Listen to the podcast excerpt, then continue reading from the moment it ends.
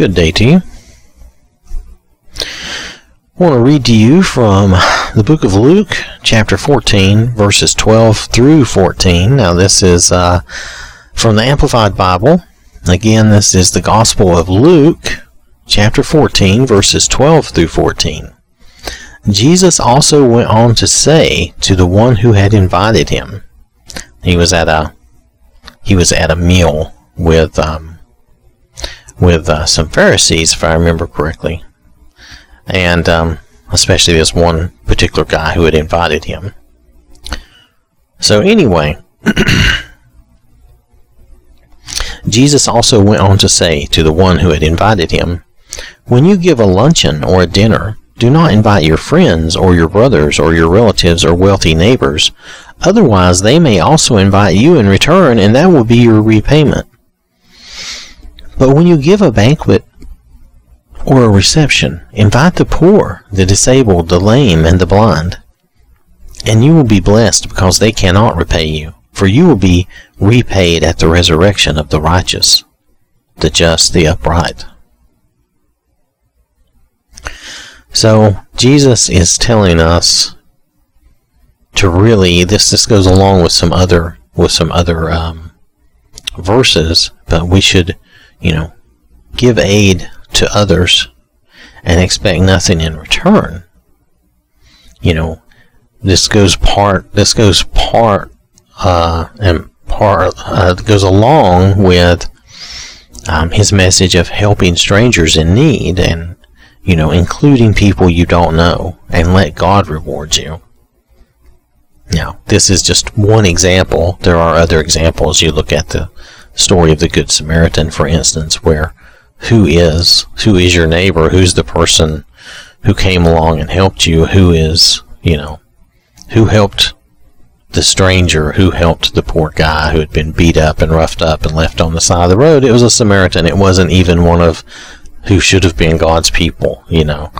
Nonetheless, so we're getting, I don't want to get off track, I'm just saying that's another example of this type of thing.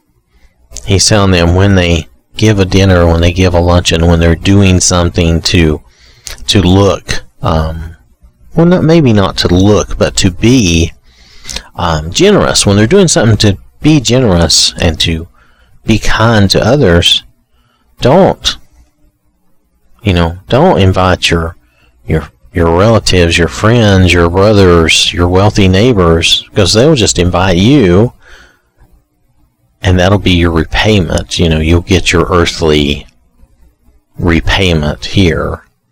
But instead, when you give a banquet or a reception, invite the poor, the disabled, the lame, the blind, and you will be blessed because they cannot repay you. You know, invite others outside of your group. Invite. And the really, the real message here, to me, the real message here is that we should give aid and help others. And it should be others, all others. It shouldn't just be the people in our little group and our friends that we know. And we should give that aid expecting nothing in return. We should include these strangers that we don't know, to show them the love and the grace of God through us. Because God has put this love in us. It's His love. So, that is, to me, that is the whole idea. That when we are trying to be generous and helpful and we want to give back to our community, well, we need to do something for others, not just do stuff for our group and our friends and our relatives and, and our brothers. And, and, you know, it says our brothers, your brothers, you know, or your relatives. And that could be your brothers in Christ as well. You know, when we're doing something, we shouldn't just be doing stuff for other members of the body of Christ. Yes, Paul does say, you know, doing good. You know, he does speak of doing good for all, and especially those of the mem- you know the members of of Jesus. You know, members of the church.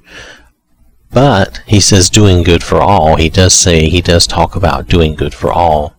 Then he says especially, but not not to the detriment or solely only doing good to those. That in itself can be a, a sign of a restriction, like you're cutting off other people because they don't belong to your group. It's kind of a I'm going to go back and say again that it's kind of like a Pharisee notion if you're doing that. So, so try not to do that. Try to remember that God loves everyone, even the sinner, even which we all are, really. Um, that's another thing. I mean, if you're cutting people off because they don't belong to the body of Christ, then how are you ever going to attract them into the body of Christ? So, you know, things we have to think about.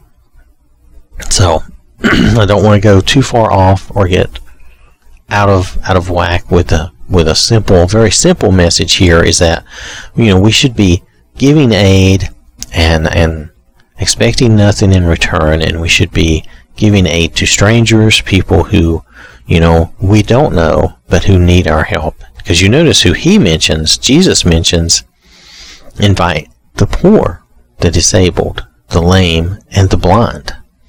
And you could say that the blind even represents those who don't believe, because they're blind to God and the Lord. But nonetheless, whether you would accept that as a thought or not, he does say, invite the poor, the disabled, the lame, and the blind. Invite those who are less fortunate, that you can bless them with something good, but they they will not you know, they will not repay you. They cannot repay you, and you don't want them to repay you. Do this, do this kind thing, give, expecting nothing in return, and include people who really need it. And maybe people you don't know. Mostly, you know, it sounds like it could be people you don't know. You may or may not know them. And then God will bless you. All right. So it's a very simple idea, and I don't want to uh, drone on about a simple idea when I think it is easily understandable. So I want to thank you for listening. Hope you have a terrific day. And remember, God loves you.